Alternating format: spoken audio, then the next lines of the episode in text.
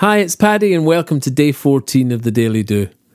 Well, did you get up half an hour earlier, people? I'm probably not so popular right now, but if you did, you're amazing and welcome to the best part of the day.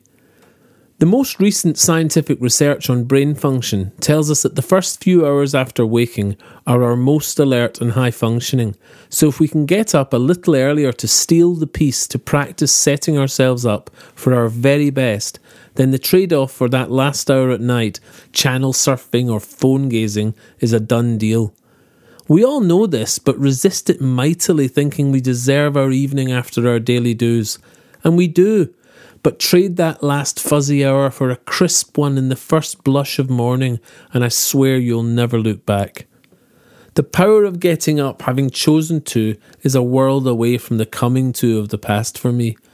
I dreaded unsettled sleep, and nights of fear fueled hard dreams in the half light left me bedraggled and hollow and reaching for solutions. In Why We Sleep, Matthew Walker says, The best bridge between despair and hope is a good night's sleep. By doing little else than actively choosing to get up earlier and hence go to bed earlier to assist this, you'll find a deeper sleep than you've ever had before.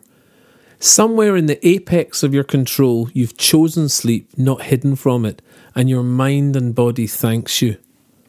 So when your scrolling thumb is aching and the TV is mumbling past its prime, just make the choice to lay your head down and look forward to those wonderful moments of stillness just past the rise and shine. And yeah, at first it will feel like being dragged into the day, but you know what? Once you get up, you're up, up, and away.